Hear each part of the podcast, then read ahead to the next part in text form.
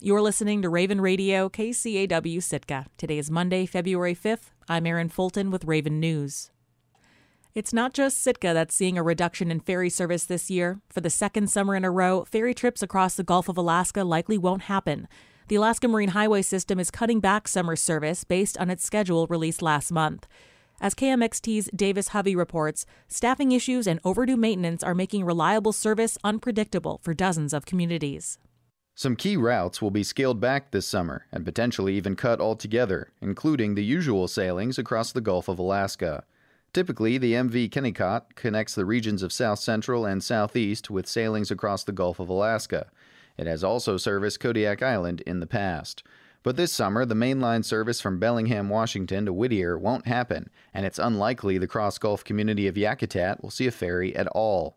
Sam Dapcevich is a spokesperson for the Alaska Marine Highway System, or AMHS, under the Department of Transportation. He says this summer's schedule is similar to last year's, with the Kennecott potentially being out of service from May to the end of September. Right now, the schedule that's out is the same. The Kennecott is not on the schedule, but we are seeing a bump in recruitment, and we're hopeful that we might be able to get the Kennecott back onto the summer schedule this year if that trend holds. The Kennecott is an ocean going vessel, which means some crew members need to have higher levels of certification in order to work on the ferry making it harder to find qualified employees. Dapcevich says that if the department can fully staff the Kennecott by May, then the cross Gulf of Alaska route sailings could happen. Hope then turns to the Tustumena, or the Trusty Tusty, as it is affectionately known by many Alaskans. Kodiak Island's flagship ferry is in its 60th year of service, basically double its life expectancy. As such, talk of replacing the Tustumena has been underway for years. Dapcevich says as of this week, the project has not gone out for bid. Despite its age and frequent need for repairs, the Tustumena is scheduled to sail its usual Kodiak Island route this summer, including stops in Old Harbor once a month starting in June. Michael Queen is the chief purser on board the Tustumena. During a recent trip from Homer to Kodiak, he told KMXT how critical the Alaska Marine Highway system is for coastal residents. I live on an island, you know, and and we deserve highways every bit as much as the person who gets into their car and drives from Anchorage to Palmer.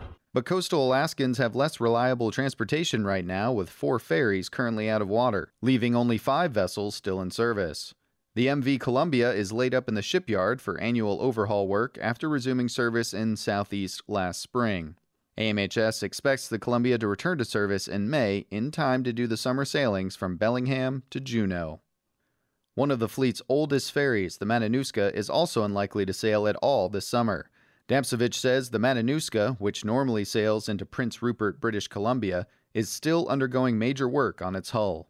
We had it scheduled for an overhaul when we brought it in. Um, they determined that there was quite a bit of steel that was going to need to be replaced. There's also some Coast Guard requirements that we're coming up against, where there was a deadline to do some major changes uh, on the boat. Without the Matanuska online, AMHS is anticipating not being able to sail to the community of Prince Rupert this summer. While staffing shortages persist and several vessels remain dry docked with maintenance issues, a temporary solution to fill service gaps is to contract them out.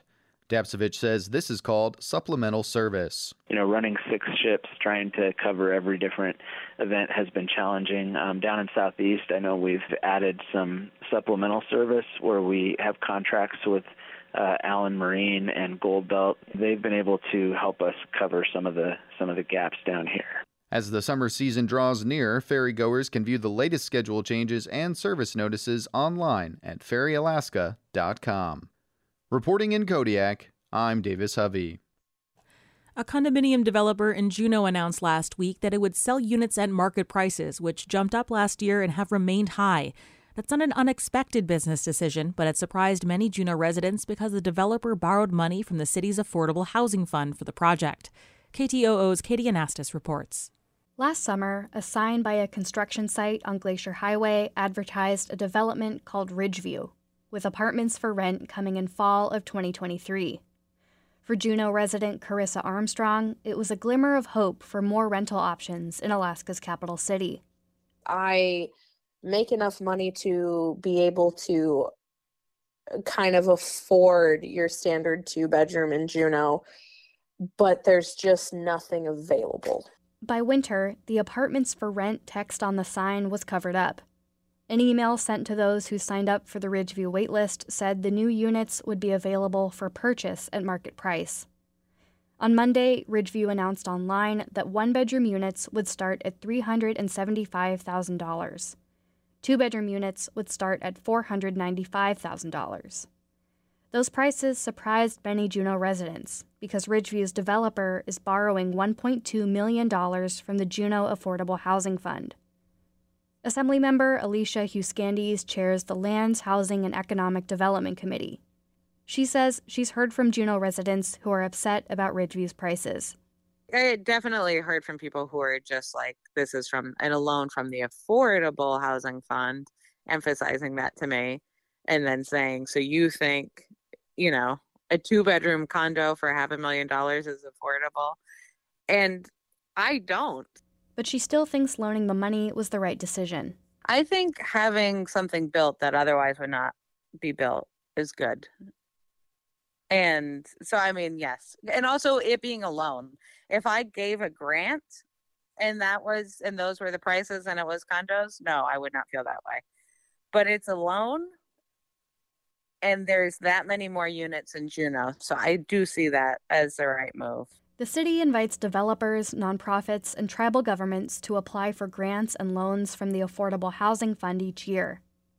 Now, the Assembly is considering terms and conditions they'd like to set for future loans. On Monday, City Manager Katie Koester presented a potential list. Many of them are already in the program's guidelines, like the minimum number of affordable units for profit developers have to include. Others are more specific, like requiring units to be rentals or prohibiting short term rentals. There are pros and cons to uh, adhering to these guidelines. And of course, the assembly can still do whatever you the assembly wants whenever it wants. I mean, obviously within charter and, and law guidelines. But Koester said this is a chance for the assembly to more clearly set expectations for themselves potential applicants, and the public. She said they're considering a fundamental question. Is uh, the assembly okay awarding funds through the house through the affordable housing fund if there's no affordability component? Rooftop Properties, the developer behind Ridgeview, applied for a loan from the Affordable Housing Fund to help build 24 units. The Assembly approved an ordinance that said five units would be for people earning up to 80% of the area median income. But a few months later, former city manager Rorie Watt suggested the assembly remove the affordability requirement. He said the developer wanted 25 years to pay off the loan if it required five affordable units. That is a long time to tie up 1.2 million um, for that many units. Instead, Watt suggested a shorter term loan for a market rate project. Former Assembly member Carole Triem said adding any units could help lower the overall cost of housing in Juneau our aim is on affordability, and one way we do that is through this directed requirement of having a certain number of units be reserved for a certain level of income. But another way we do that is just adding any housing unit. Member Wáahlaal Gíidaak Barbara Blake opposed removing the affordable housing requirement. To me, that is not what the intent of the Affordable Housing Fund is for. Um, so I'm going to be a no vote on this. She was the only Assembly member to vote against moving the revised ordinance forward. The Assembly passed it in May without objection.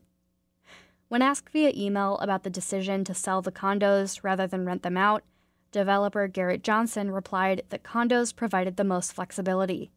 He said the condos' owners could rent them out in the future. Hughes-Skandijs says every affordable housing fund grant or loan helps the city refine the process.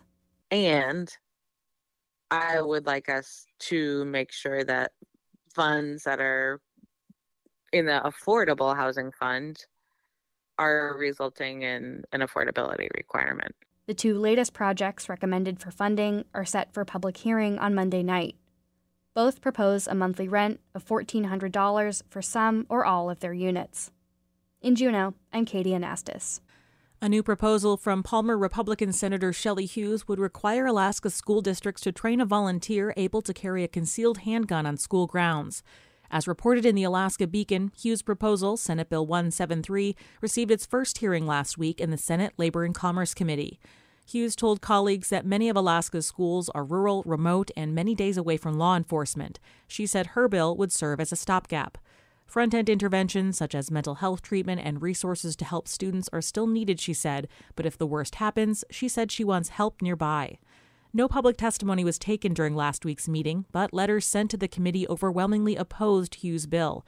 Of 51 letters received through noon January 24th, only two were supportive. Dr. Charles Ross Baldwin, a trauma surgeon in Anchorage, was one of those who wrote in opposition. Quote, As a trauma surgeon, I see a large number of self inflicted and accidental gun related injuries.